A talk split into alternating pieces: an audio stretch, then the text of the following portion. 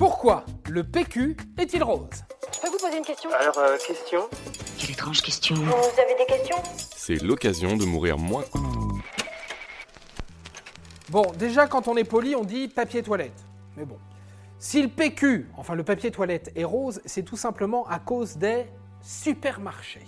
Je suis pas pour les grandes surfaces, c'est bien que pour acheter du papier cul. Ok, ce raccourci semble un peu bizarre, mais si le papier toilette se vend si facilement rose, c'est culturel et c'est du marketing.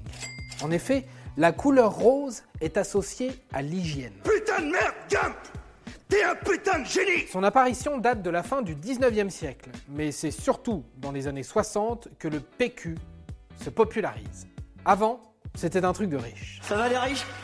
Ça fait plaisir d'être riche? Et pour mieux faire passer la pilule d'un truc qu'on va acheter, on essaie alors de le rendre un peu plus sympa, car à la base, le papier toilette est plutôt grisâtre. Et avouez que le rose, ça donne quand même plus envie, non?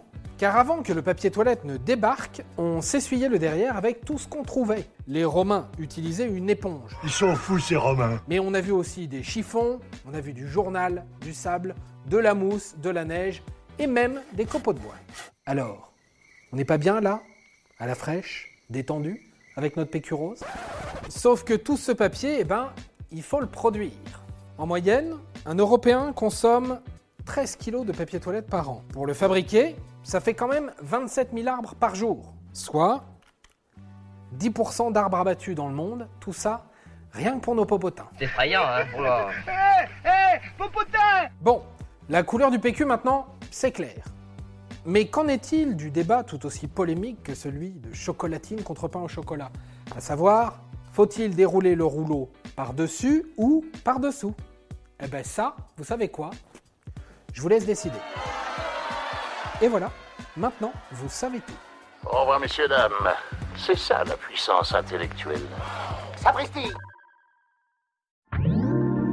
Attends, avant de partir, j'ai juste un truc à te dire. Viens découvrir notre podcast Sexo, la question Q. Deux minutes pour tout savoir sur la sexualité féminine.